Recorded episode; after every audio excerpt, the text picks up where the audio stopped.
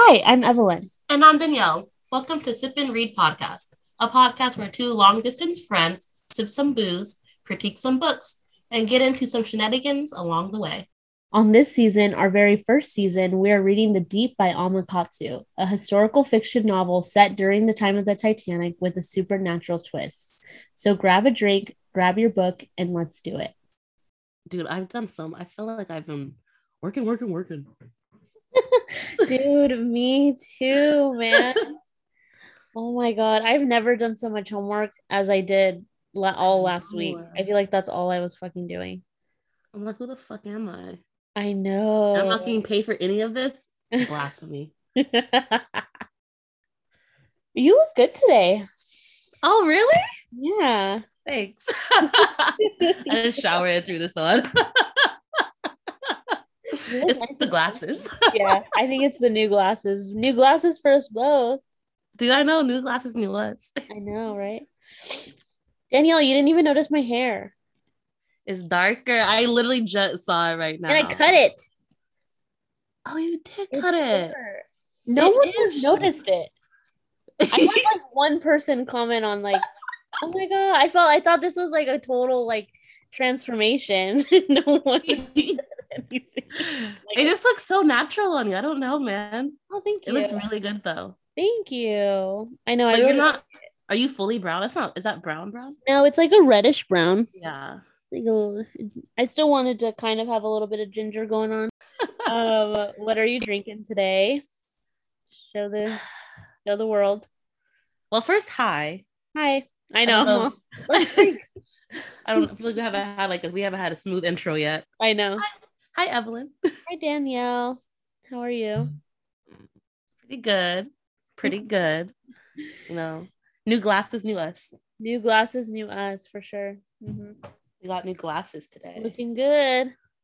Looking good. Okay, what am I drinking? I am drinking um a Cabernet Kendall Jackson edition. mm, yummy. Year 2018 oh. from Sonoma County. Mm. Mm, it's a it's pretty local. Yeah, I want to hear that go go go. Hold on. Yep.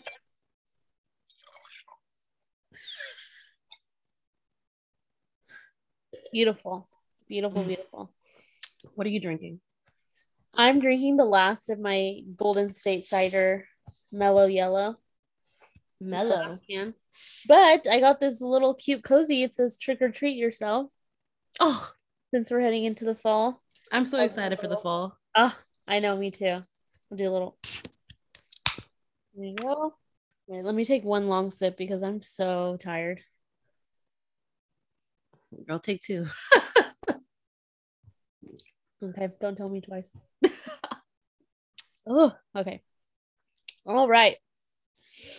Um, before I start off with chapter 26, let me just real quick um, review chapter 25, the last chapter we read last week, which was in Caroline's point of view when she discovers her some of her jewelry is missing, including that bracelet, which we know that Mark um, is gambling, has gambled it off. And they're like, they argue. Um, tensions are high between the two. It's not looking good. It's not looking it's good. Not at all. and it gets even worse. it's like a Real Housewives episode. Dude, I know. They need couples therapy. That's all I was thinking during this whole thing. So, chapter 26 is in Stede's point of view. Um Oh my god. First of all, he's just hating on these like upper middle upper upper class elite people. They're Even like having breakfast is, together. He is just fucking he is one them. I know and I hate that. To me it seems a little performative because it's like you yourself are also a privileged man that's like the privilege speaking that he can even be like, oh, they're so, that's such like, a good thought. So that is realistic. That it's like you are very much the same. Like that is very performative. You are absolutely right. Yeah, it just was. Oh my god, I was like, boo, freaking who, dude. So he's like in his mind roasting the hell out of all of these. Um, so who who is he with right now? Who is he meeting? He's with the Astors, um, Jack and Maddie Astor, uh, Lucille Duff Gordon and her husband, Guggenheim, and then Caroline, and then later Mark Fletcher. Mm-hmm. Okay. Um, he really really hates Guggenheim, which is that's the only part I like agree with him on because Guggenheim's like gross. Yeah, that's a universal does- universal yeah. opinion. Yeah, and he does point out that um Guggenheim is like really not hiding his mistress well, which I thought the, I thought was funny. Um hold on, I have to burp. Let it out. Better out than in. then they start discussing something called the captain's ball um, which is a party that's going to be happening late, later that day which is this is april 13th again day before the sinking of the titanic and then as they're as he's talking to the Astors and guggenheim and um, the duff gordons caroline comes in to breakfast and lucille asks her you know what she's going to wear and stuff and um and then Caroline mentions that her bracelet has gone missing, her favorite bracelet. Like, girl, that might be closer than you think. And before I talk more about the chapter, I also want to talk about like what was Mark thinking with gambling his wife's bracelet to another passenger on the ship. You no, know? there was like another part where I was that happens later on in the chapters. uh-huh. And I had the same thought. I was because whatever they did, I was like, you guys are on a small ship. Word gets around. Yeah. You Oh, and that you guys are invincible? Do you like, yeah, did that- you guys not think this think this through? And even um, I think someone makes mention of it in this chapter too. So Caroline's mentioned talking about her bracelet. Um, Lucille mentions that she had lost a ring, which that's the first I'm hearing about this. So that's interesting. We have another like um personal affect that gets stolen. Oh, this was the part that was really pissing me off about Steed is when Astor's like drinking his champagne I made that um, note too. and Steed is like, dude, it's like, dude, shut up. He was like, why is he taking poison into his body? Yeah, he never understood it how men could put so much poison into their mouths, even at this hour, and do it with delight. Like, okay, haven't you heard of mimosas, my guy? Like, come on, it's the perfect, Judgy. perfect breakfast drink. I literally- I literally judgy, wrote- judgy. I wrote, shut up. that was my only note. Um Steed makes the grave mistake of trying to dim- dismiss Caroline, and she just totally, I literally put, she just rips his ass apart Oh yeah, dismiss Caroline about um about suspecting that the suspect that there's like a robber on board the ship. Yeah, um, he's like, uh, many strange things have happened on this ship in the few short days we've been at sea. That there have, that there may be another party responsible, one that none of you have considered. And Caroline says, "Are you saying that I don't know what's going on in my own cabin?" And then she says, "You don't think much of the female sex, do you, Mister Steed?" I was like, "Oh, Yeah. And then he got uncomfortable because he says he mentioned that he doesn't like sparring with young women, yeah." I, I was like, "Okay." which brings him back to um his like scandal with um Eliza and he starts reminiscing Yeah. about picket lines and protesters. Oh yeah and he's like um i'm a champion of women's emancipation it's like and then lucille is like um yeah we know all about it and the eliza armstrong case hmm so he gets super super uncomfortable because he like um so he kind of like apologize or he like takes accountability for what happened in some way with eliza Yeah. Um, Caroline called him out. yeah i feel like he wouldn't have said anything if she hadn't called him out Yeah. So Caroline, he Caroline calls him out and says that um oh, she says that he isn't innocent and mentions that he owned up to his accusations um in the paper when when the scandal was going on. And then yeah, Stat admits that he made a mistake with some aspects um with some aspects of that situation that he got in trouble for. Mhm. Um, but he says he's paid for it with three months in jail by spending three months in jail. He's spent, Oh, he yeah, time in jail. in three months that's not even that much i feel like he could have Hmm. That's a whole other topic. Just as he's kind of like seeing if Caroline's gonna say anything else, um, Mark comes in and Caroline totally is like, "Bye, I'm out of here." Um, and like Steed kind of makes a comment. Uh, it didn't take a detective to figure out within seconds that things were strained between them that morning. I know nosy. I know, but like, yeah, you can, you know how it is when like that couple in the group is fighting and like everyone can tell. Mm, that's what I know. Couples have been together for a long time when they just like openly fight. is that what you and your boyfriend do? I hope to be that way one day. what? I'm gonna be drunk by the end of this. The stress is Dude, gonna. I'm gonna be wasted by the time I finish this chapter. um, so Mark comes in, Caroline leaves. Um, the Astors and the Duff Gordons also um leave, so it's just Stede and Mark. And another heart to heart happens with Mark and another guy. Like, what what are the vibes with these men are weird. Like, why is every guy like, you know what? Let me sit down with this motherfucker and have a have a good conversation with him. Like, what is happening? They look for they look for any moment to share their emotions. Dude, right? And they're hella giving this poor guy unsolicited advice. He's probably like, why are all of you guys He's probably so confused. Yeah, he's like, is there some kind of like prank going on right now? He said, "It's Um, yeah, and business." Steed is totally like, you should go and apologize to your wife, and he's like, in a minute, I'll do it later. uh-huh. Um, Let and he cool tries to, yeah, I'll let her cool off. Which honestly, good. I think that's the best way to go. yeah that was pretty smart. He's been effing up left, left and right with Caroline. So He needs to like have like a manual of like what to say, what not to say, because he does not know. there needs to be a how to talk to women for dummies. Dude, And he it needs probably to read is. that, and he needs to do a book report on it because yeah, 500 word minimum. bare minimum thousand to fifteen hundred words. um. So then he Steed kind of like gives his two cents to Mark about things that are happening, and he um tries to suggest like spiritual intervention. He's and he asks her or he asks Mark if um there's anyone that he knows that has died recently, and so Mark is like Lillian. And Steed is like, oh yeah, Lillian, you're. He's like totally like, what? Who's Lillian? Trying to. Mhm. He's just trying to get the tea. That's what this guy's trying That's all to he do. cares about. That's all he cares about is a good story. Um, and again, still, we don't get a confirmation of what she was to him. Yeah, he he all he says is like she was just we were very close. Yeah. like what the hell? What were they in like a kind of thruple? Do you think? Oh, a little bit. Did that exist back then? Sister wives, maybe? I don't know. Dude, I think more happened back then than we realized. Yeah, oh my gosh. what happens behind closed doors? Uh-huh. Um so Steed is like, um, you know, you should try and talk to this spirit. And then that I think saying that to Mark kind of is like totally snaps him out of whatever funk he was in. He's Yeah. like, no, and I don't need your opinion, and like I don't want you to talk about this to me again.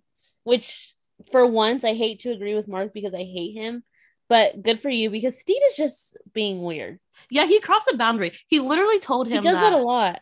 he literally he does. He literally told Mark that Eliza because that he is because Mark was so close to Lillian, uh Lillian has a tie is still tied to this earth.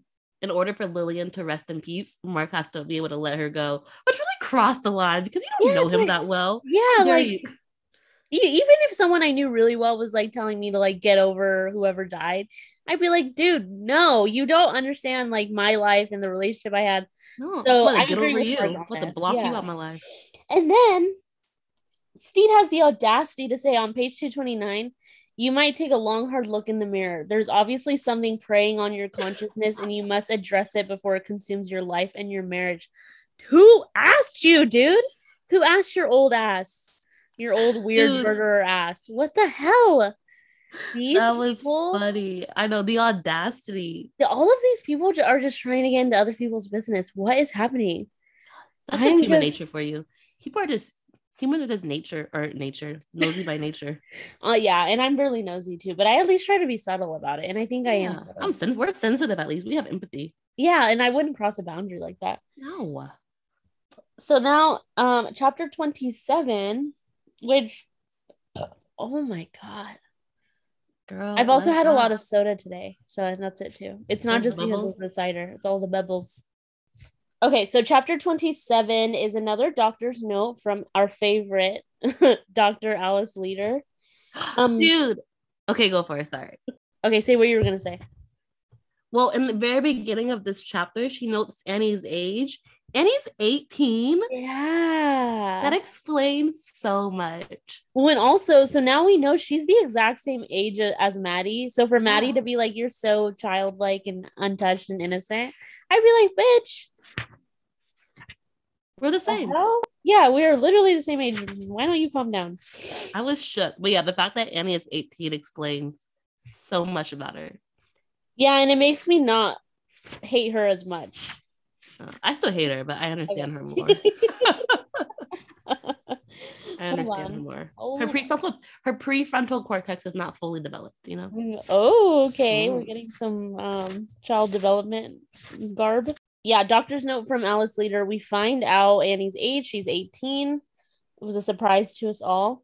I feel like this is more of like a I this lady's using these doctor's notes as more as like journal or diary entries than she actually is recording like things that are happening to her patients. She so she's talking about um Annie, she gets approached by Annie. She looks exhausted, having been on her feet all day with the servants' bells ringing nonstop as the ladies of first class readied themselves for the captain's ball. I can't say I have any interest in it myself, so I was passing the time reading when she stumbled in. Like, okay, you think you're so cool because you want to go to the party.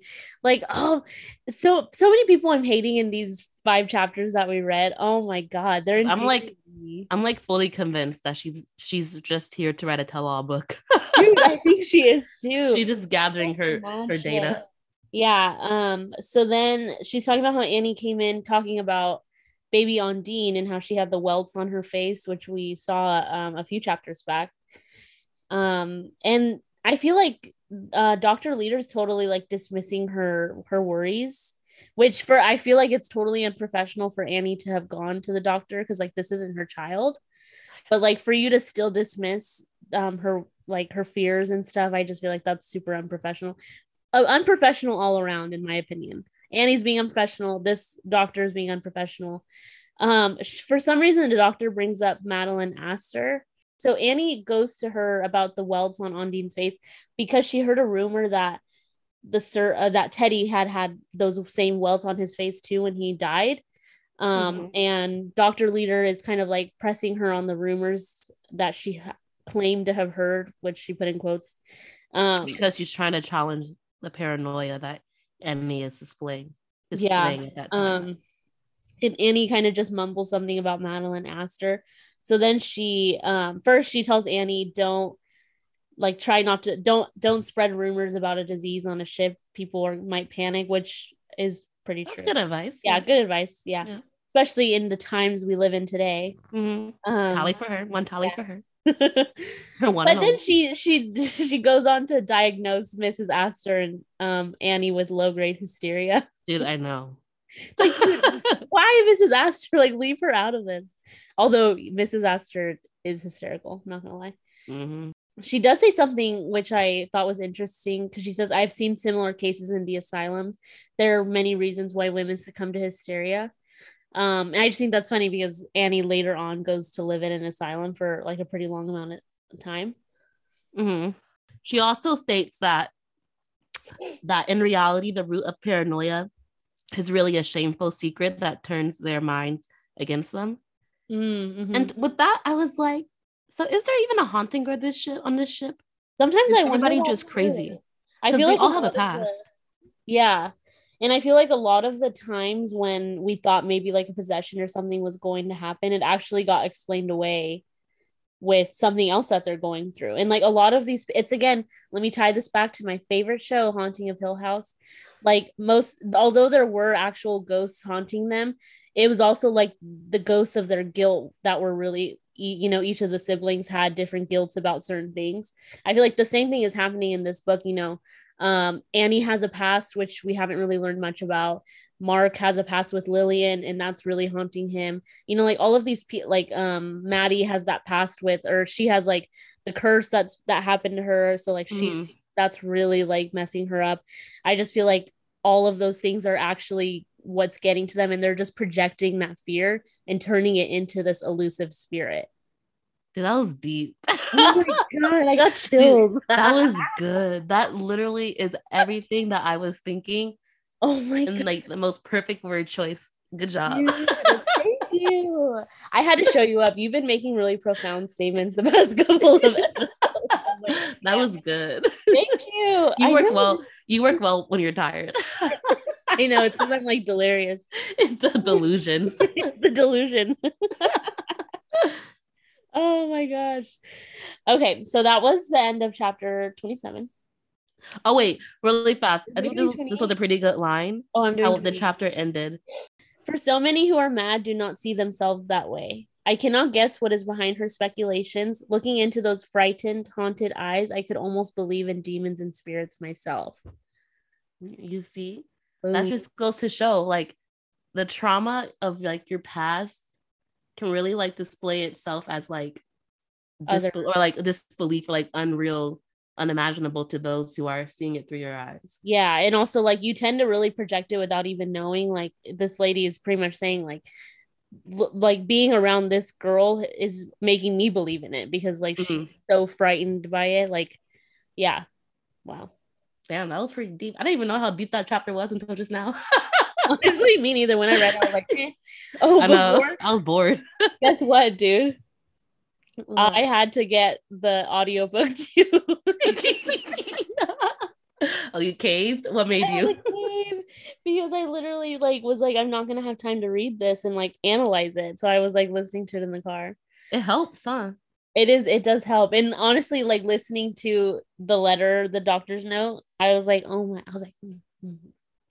when she was like talking about talking shit about the people and stuff. Mm, I like how they do voices too. They're not Oh, always I great, but. I still like it. And that brings me to chapter 28, which is in Leslie's point of view, because like I just could not, because like they taught she speaks the reader um of the audiobook like speaks in an Irish accent. Uh huh. and for her to say this opening line, I was like, oh my god. I had to like turn my volume down because I was like, I hope no one in like the next this, this viewer are gonna be like, what is she? Dude, that No. should, you should you should read that opening line. Yeah, should I read it in an Irish accent? Yeah, do it in an Irish accent. I'll put it on TikTok. oh god. I'll do it dramatically. I won't do it in the Irish accent, but I will be dramatic. I like you in this. Les whispered close to Di's ear, though I'd like you better out of it. I got chills again. Dude. I could not. When the lady on the Audible on Audible said that in the Irish accent, I lost it. I was like, what did he just say? I know. I was like, I'm sorry, what? um yeah, so that was weird. Um I was like, damn, he is into Di. it's not one sided. And this made me realize, yeah, it's actually not as one sided as I thought, which I'm glad to hear because I was feeling bad for my guy Di. I know. This is the only this is the only Les and chapter I didn't hate. I know, but also I still was kind of like, mm, I'm a little bored. um, so they're still doing their weird scheme, which I can't really even explain. They're doing. Um, still kind of. Les says, Les ran down a checklist in his mind of the four marks he'd selected for the evening's play, which, like, that's what they're calling it. Like that, those are the people they're going to target, um, to try and get more money. Um, so the first one was Henry Harper, a gadabout who lived off his grandfather's largesse to travel the world. Um, Miss Helen Newsom, the debutante who was afraid of her mother. And then there was the old newspaper fellow, W.T. Steed. I know. I bad Um, for him. Yeah, and then so Les is telling Les is telling Di like, yeah, I'm gonna do Steed. That's gonna be one of the victims, and um, Di is totally like, you shouldn't do that. Like, he's not gonna fall for your tricks, which I I do agree. I think it's true because although he I hate Steed, I feel like he seems like a smart person. Like he he he would he I think he would totally tell it was a scam. Yeah. And I think he's also he seems kind of vindictive too. So I think he would definitely ruin them if he found Yeah. out that they were conning him. and Di says that too. Like he would totally. Oh, Steed is for sure a snitch. Like he would Oh, for sure. on their asses. Di's like, don't do Steed. Like he's totally out of the picture. Les is like, okay, then help me find someone else. I need one more person to um scam. And Les is like, let's get Violet to take us into the rooms again. And Di totally doesn't want to do that. Like you can tell Di really isn't a fan of this whole scheme that's going on. And I'm not a fan of it either. Still don't understand how they're gonna get money out of it. Um so then to kind of divert Les from that, he talks about what happened with Mark. He tells Les about seeing Mark in the um, cigar room and how he he um was you know selling his wife's jewelry and stuff like that. So then Mark or Les is like, okay, let's do Mark. Like let's totally, he's totally like on board. Let's let's pick Mark as our victim. And then Di like instantly regrets it. He's like, I shouldn't have said anything. And then Di says, Les, I'm sick of it. All the scheming and lying and cheating. There's got to be a line somewhere. And uh, Les kind of hits him where it hurts. And he says, I'm tired of you always being the Samaritan. We grew up in the same neighborhood. You know what happens to Samaritans. And, and you know what? When he when he said that, a while a couple weeks ago, I made a point that like like good and bad isn't so black and white, and like mm-hmm. just because Di makes certain choices doesn't mean that he is like a bad person. Yeah. But on the other hand, like Di, you still make those choices.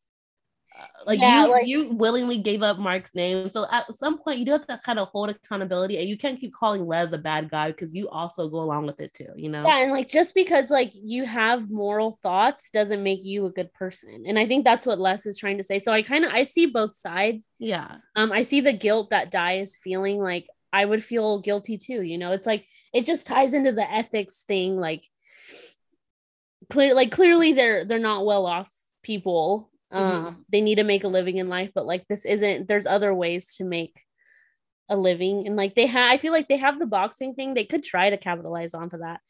And Les does say too, like um he's like we're like we're doing this so that because we can't box for the rest of our lives which I feel like true. he's just trying to justify his actions. Yeah. But, also, but you know what? not black and white. It's not just good and just bad. No. But you also, you know what? The people that they're technically stealing from are not all saints either. Like yeah, that's true. They're, they're not like they I mean, maybe in the eyes of the law they might they and not even not even that. I was gonna say in the eyes of the law they might be like defined no, as like because, good people, but no, because someone yeah. tried to kill somebody the other chapter. Chapters down. and it was a girl too. You would like it was. But one thing about that is that like they're the th- I would be on board with that because you know like especially you know I'm always you know tax the rich, eat the rich. You know I really feel like there should be a better distribution of the wealth, and I feel like they're kind of combating that.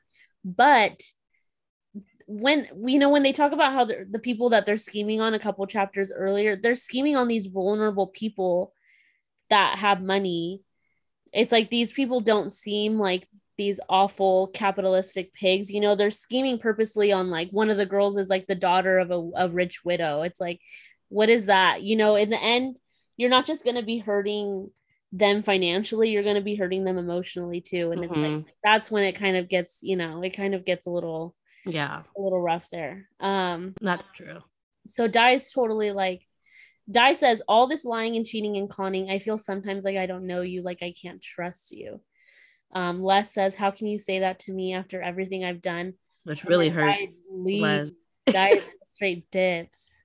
Don't they haven't they heard don't that's ever- the that's the worst way to hurt somebody just walk out. I know, like, come on. And then the the I know this like chapter kind of made me sympathize with Les a little bit. The part that was true is that he did it for them, for both of them. Wouldn't it be the height of irony if it became the reason he lost Di Bowen in the end?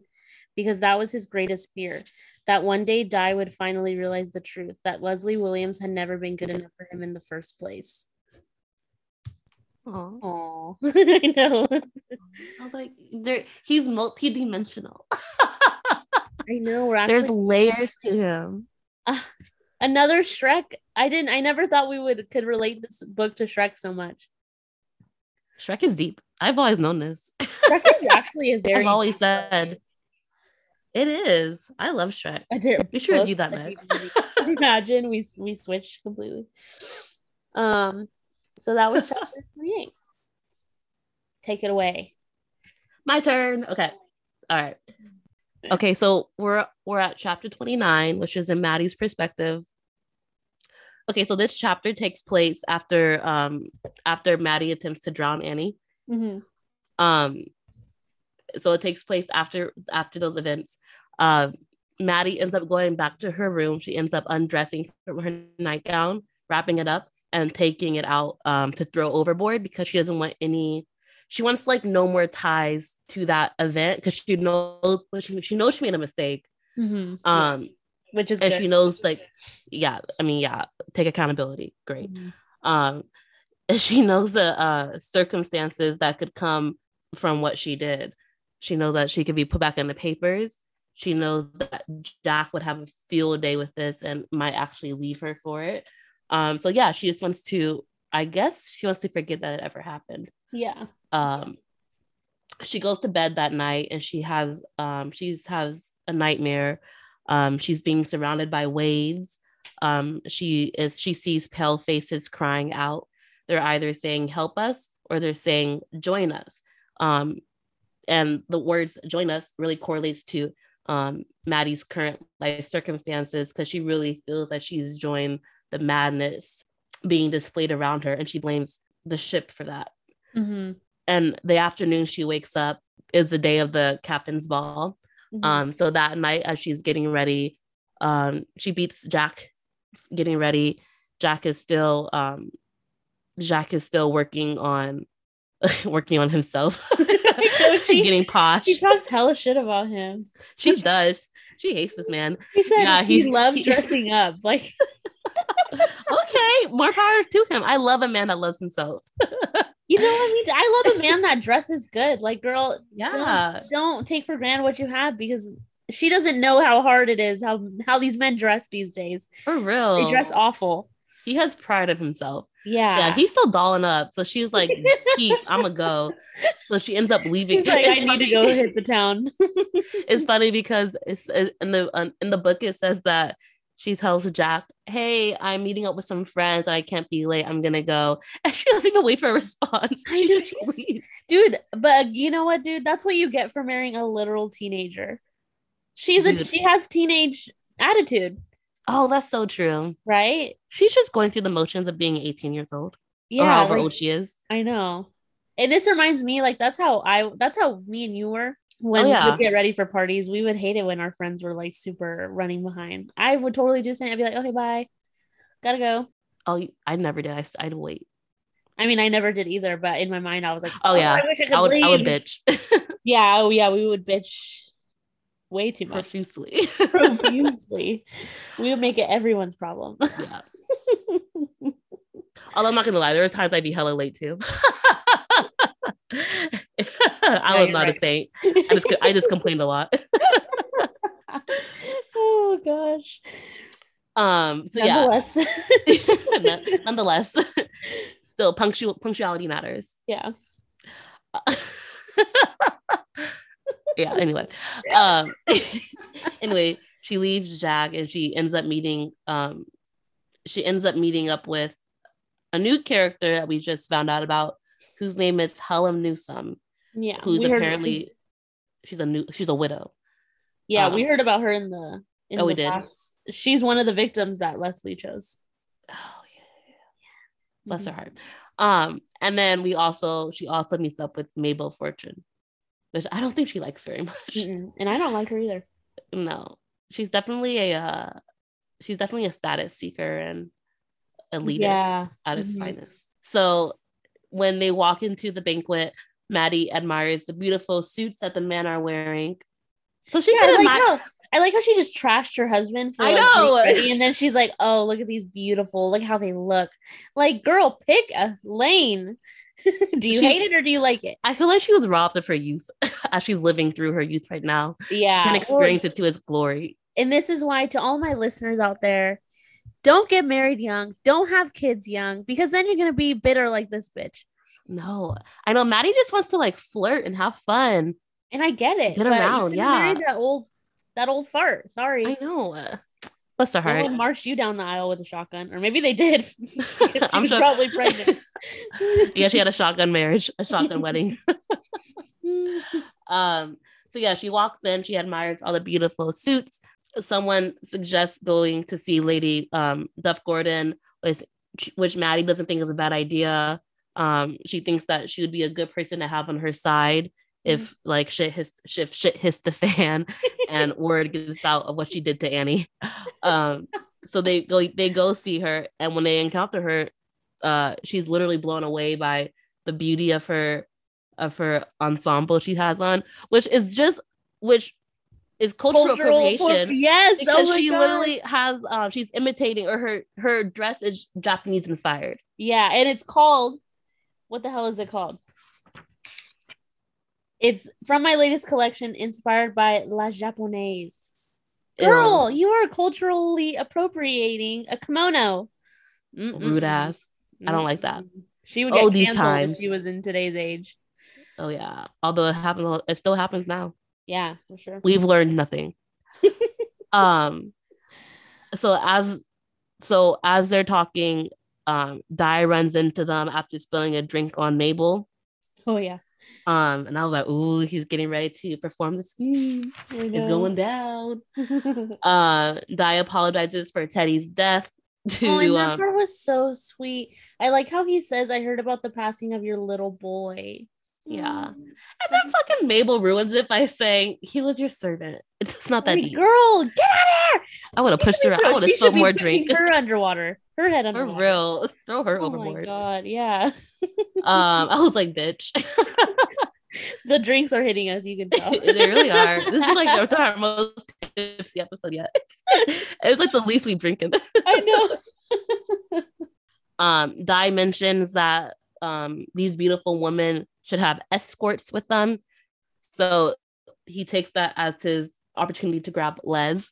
Maddie shows interest in Les's ability to be clairvoyant. Mhm. and he kind of like demonstrates his ability when Helen asks Les about um the missing silver watch. And I, and dude, when I because okay, the missing silver watch is um something Oh. that is mentioned in the dying Les chapter. It's something that um that Les took off of I guess off of fucking Helen Oh. because or Helen or somebody uh-huh. because um he thought it would be a good gift to give Di when they hit Oh. America, which was also very Oh. cute. That's cute when you steal for your man. That's all. Oh, I that's wish all we ever want. that for me. I want a know. criminal. I want a criminal. I just want a felon to call me. um and um yeah, so Les. Oh yeah, and then when she said that, I was like, how is nobody suspicious? How is nobody suspicious that Les knows might know where this know. watch is? Like, does that does that not like They're stupid because I feel like at least maybe after a couple times of these coinci- coincidences, I would have been like, "That's awfully funny that like you happen to know these things that are ha- you know like I know. Bless their mm-hmm. hearts. These guys are stupid as hell. Their And then Maddie, after this, Maddie ends up taking Les aside really abruptly too. She just pulls him. dude. This girl's desperate. She's losing it again. She is. I thought Dude, she was doing a little bit better, but mm. dude, literally so many of these characters are hitting their breaking points in these like these worried. final chapters. The asylum better have a stretch of freaking bus ready to cart these bitches off when they I get know. New Get York. your get your get your straight coats too. Get your white coats ready. Get those Get straight jackets. uh, You're taking all these people off. and um after Maddie pulls Les aside, she mentions the prophecy that was um inflicted on her, and she mentions Teddy's death and asks for help to get rid of the curse. Mm-hmm. Right? That's what she asked, right? Yeah. And Les, he, he gets real serious, and I think he Mhm. sees this as an opportunity to to capitalize. to capitalize. Um, and he says that he can help Maddie, but for a price. Um, Maddie pretty much says that money is not a, like is no like money is not an option. Like money, like any it's Mo- fine. money's no ob- money's no object. Is that what that is? That what that phrase is? I forget what it. How money's Something like- no. there's no. You know, money's no problem. yeah, they got money. They got money. She even yeah, they got. And- money. she even takes a hundred dollar bill out of her purse, which okay, that was a subtle flex, girl. Like I honestly give her, I give her props for that. yeah. And she shoves it into his hand, says, "There, see, you've taken my money. I insist you give me a reading." That's a girl boss moment right there. oh, but 100 is not enough. And then she brings up how Jack has at least 25 grand with him at all times, which girl, Girl, like, I know she's so young. stu- Why yeah, would you are say so that? Stupid. And she tells him where it is. Dummy. Dummy. oh my Literally. god. Oh, that's what I really I literally wrote dummy. That's how dumb she was. Oh, I cannot wait to make the infographic for this week's episode. um and anyway, after she says that, Jack ends up showing up and takes Maddie away from Les. Maddie looks back over her shoulders and with a tip and like an attempt to let Les know, like, please Like, help me. I need your help she's still. like, Uses her eyes. I hate how Jack is like totally like scolding her like her dad.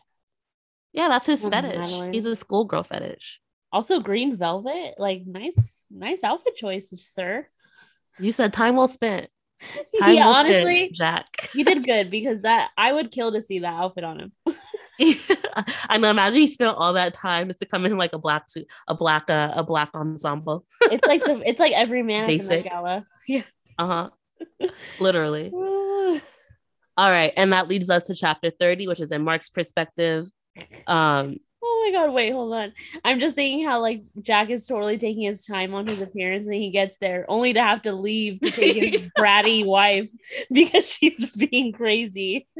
He's probably like, I spent all this time getting ready and this is what I have to do. Like he's probably so pissed. he said nobody saw what I wore. no one did it even even happen? Instagram pictures of me and He said I got to wait for next year now. yeah. He said, "Will I even be on a ship next year? Who Yeah. knows? This is Yeah. my only chance."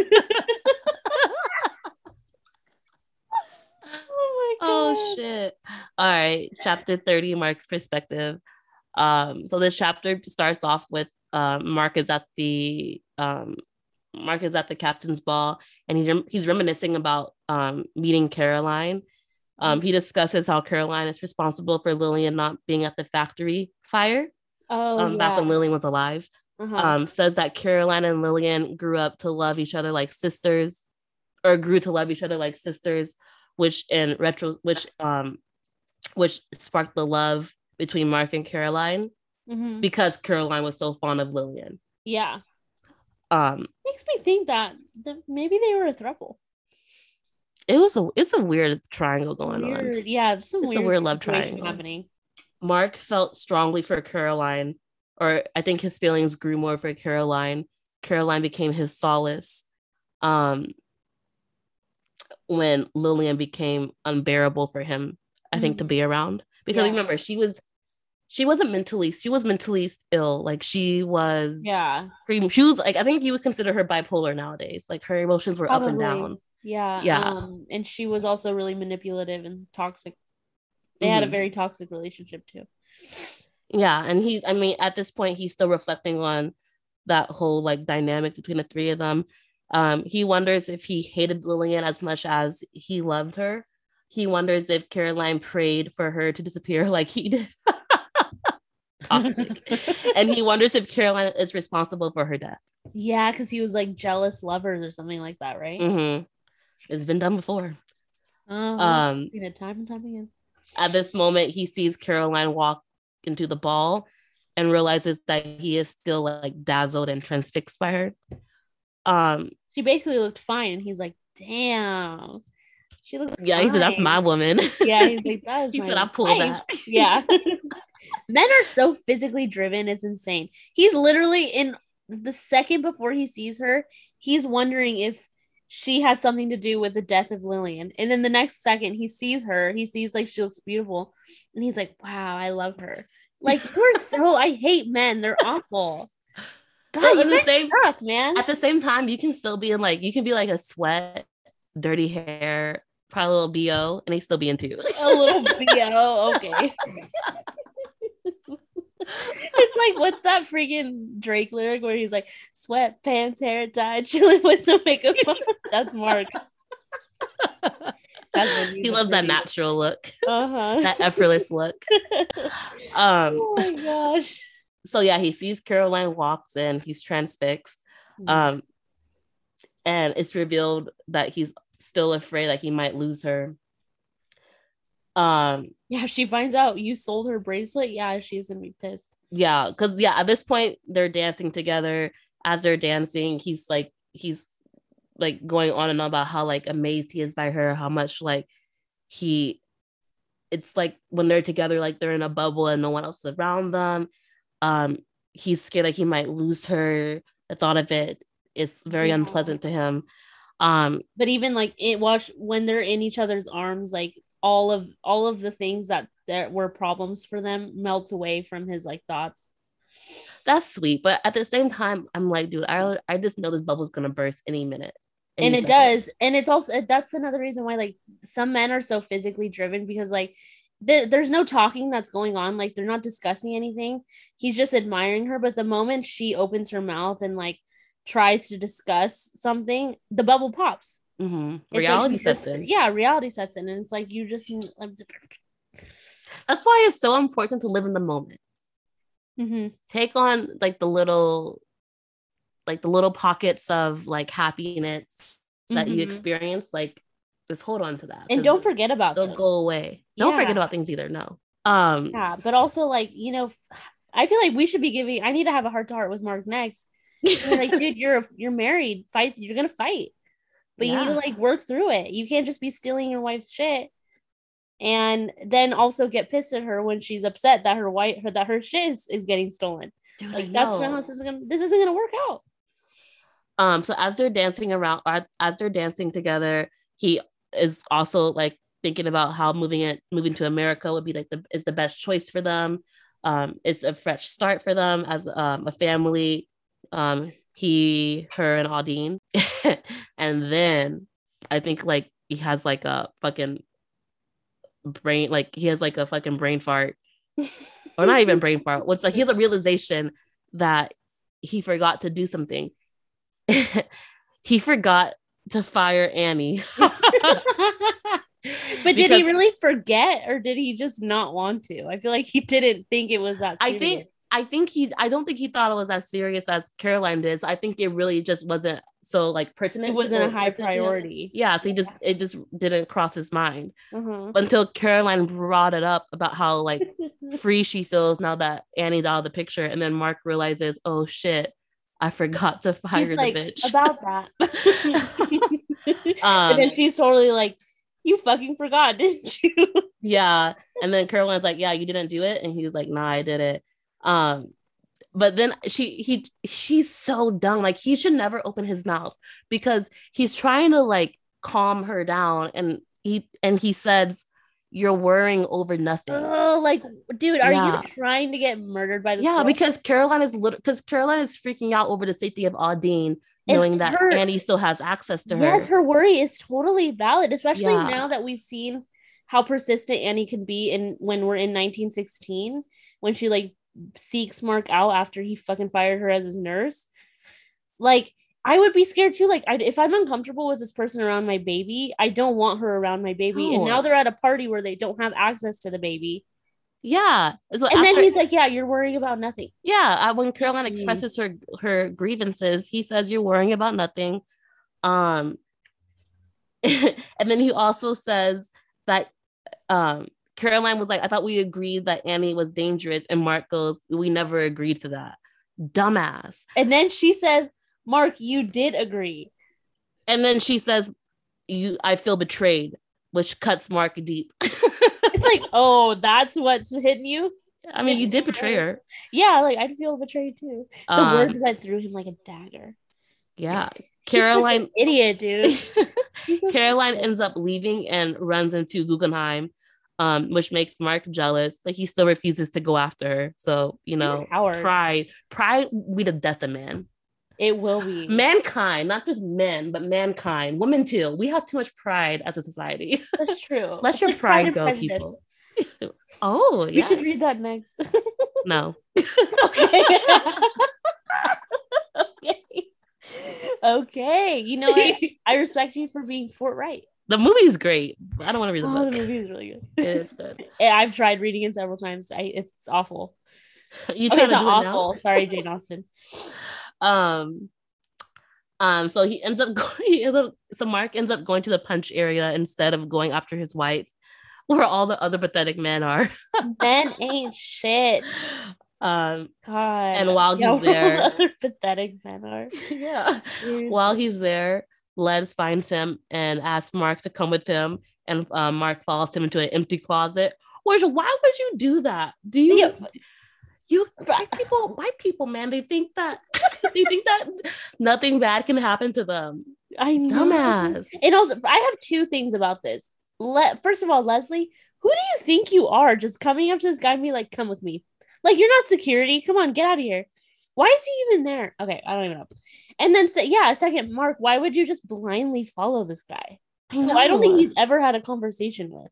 no. He's, 'Cause he's he literally idiot. says, he literally says, "Do I know you?" When Les finds him, and Les says, "Follow me into the dark and closet." he's like, He's like, okay. okay, why not? I'm not for a good time. so he follows him into the closet. Into the closet. They're asking for it, dude. They are. Oh I think God. Alma knew what she was doing with this. She no, she knew what she was doing with this particular. scene. I'm fucking dead. Oh my gosh. Um, and then Les, Les tells Mark that he knows about him stealing Caroline's jewelry, courtesy of Di.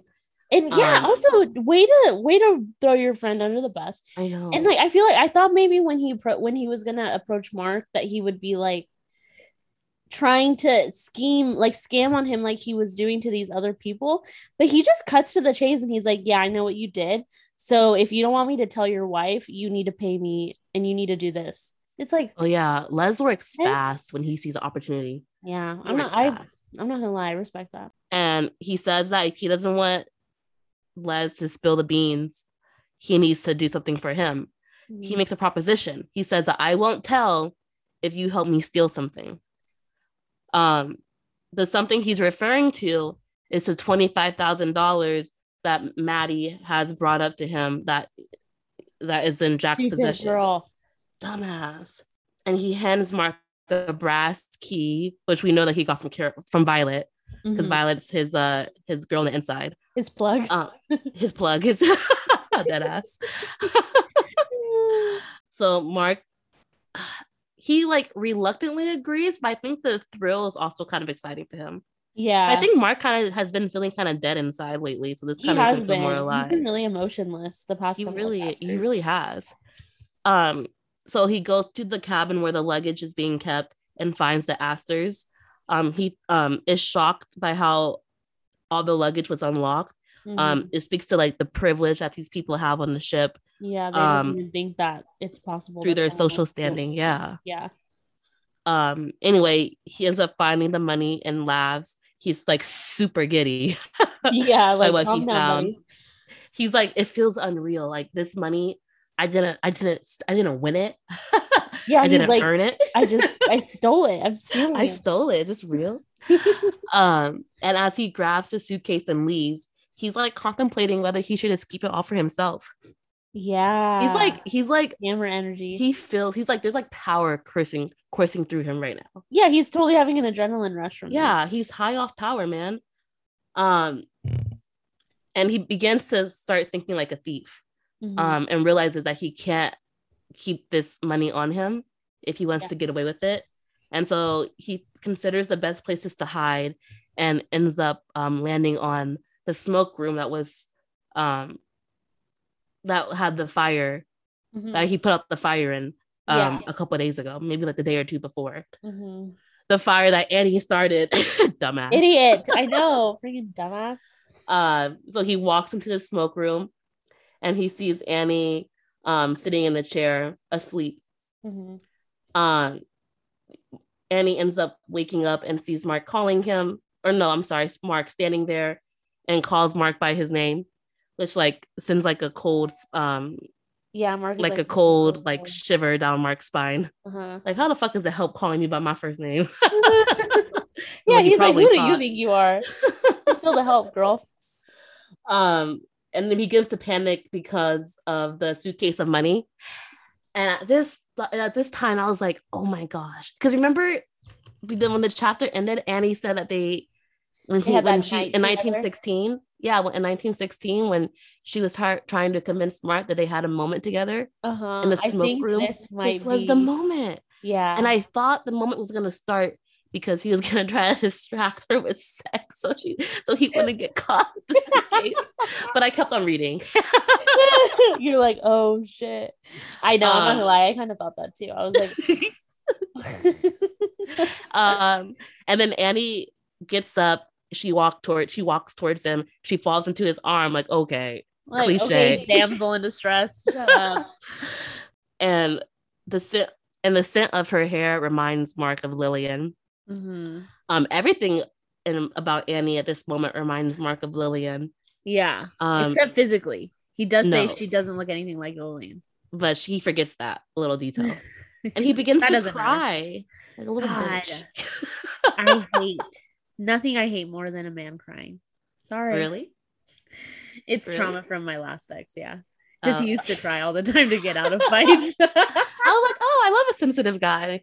I Not do too, bitch, but but a not a, bitch get out of fights. And I feel like, and also I hate Mark. Yeah, I got no, I got no uh I have Draw to him either. This guy, yeah, anyway, yeah, he's crying. And I, I He's literally wrote it. I that's what I wrote. I said he's hitting his breaking point. Like yeah. He's hitting another another one, another one lost. Um, and at this moment, he imagines that it's just him and Lillian, Mhm. and then the chapter ends. And you know what happened? yeah, so I guess Annie wasn't wrong. I No. thought I totally thought that she lied. She wasn't wrong, but they just had different interpretations of the moment. Yeah, It's just so sad. and Annie we really thought that they had a moment. sex. What? We don't know if they actually had sex yet. Yeah, I feel like we can interpret. I'm interpreting that they had sex, I think, And I feel like- too. and I feel like it's so sad because Annie wasn't wrong, but she just thought that it meant more to Mark than what it did. For Mark, it was just like an escape from his reality, and he really thought that it was Lillian there. Yeah, and screw Mark, or yeah, screw Mark because like another day, another girl getting used. Yeah, Sad. and I, you know, before I would have been like, oh, this is like the ship and Lillian's spirit, and like the ship has a hold of Mark's mind. But you know what? I realized these chapters, there's like really no mention of like a haunting no a spirit. It was really just going into like their trauma and like their like psyche and shit. yeah, and it's kind of showing us that, at least for, I hear leaves outside of my door like rustling. Ooh, girl, I'm scared. I'm I'm scared for you. The divisa. um, It's your I hysteria. don't know what I fucking You're said. Yeah, you have low hysteria. I have low grade hysteria right now. Um, I fucking forget what I was gonna say, but let me unlock my door. Hee hee. Hee hee. And on that on that sinister note, we've come to the end. that is the end of chapter 30, folks. Wow. I know. We literally have like 22 more chapters, if I'm not mistaken, to go. Dude, we're like a good three fourths of the way into the book. I know. I never thought we'd get this far. We did good, man. this was a good this was a good episode, dude. I think I think we're we're really we're really starting to understand what's going on here. We are. I, I know. We just we get more like analytical as each chapter Yes. goes on. I really love Props it. to us. I know. This chapter, this uh, this episode is also sponsored by Audible. yeah, I know, right? It should be because like, we both It might as well have been. it got us through this. yeah, man. Oh man, that was funny. Oh god. I don't know if the 16 bucks is worth it. no, we're trying to get sponsored. Yes. Oh yeah. I mean it is worth it. it is worth it. You guys, you get your money's worth-. Trust. Yeah. Trust. and if you guys keep watch listening to us, we can get a discount code. Get your first 30 days for free. oh yeah. See, now you're talking, girl. Uh-huh. All right. Well, thank you for sitting with, um, with us through these um, last five chapters. Next week, we'll be talking about chapters 31 through 35. Thank you. Bye. Thank you for listening to this week's episode of Sip and Read. You can listen to us on Spotify and Apple Podcast under Sip and Read. You can also follow us on Instagram under at Sip and Read Podcast and on TikTok at Sip and Read. We'll see you next week.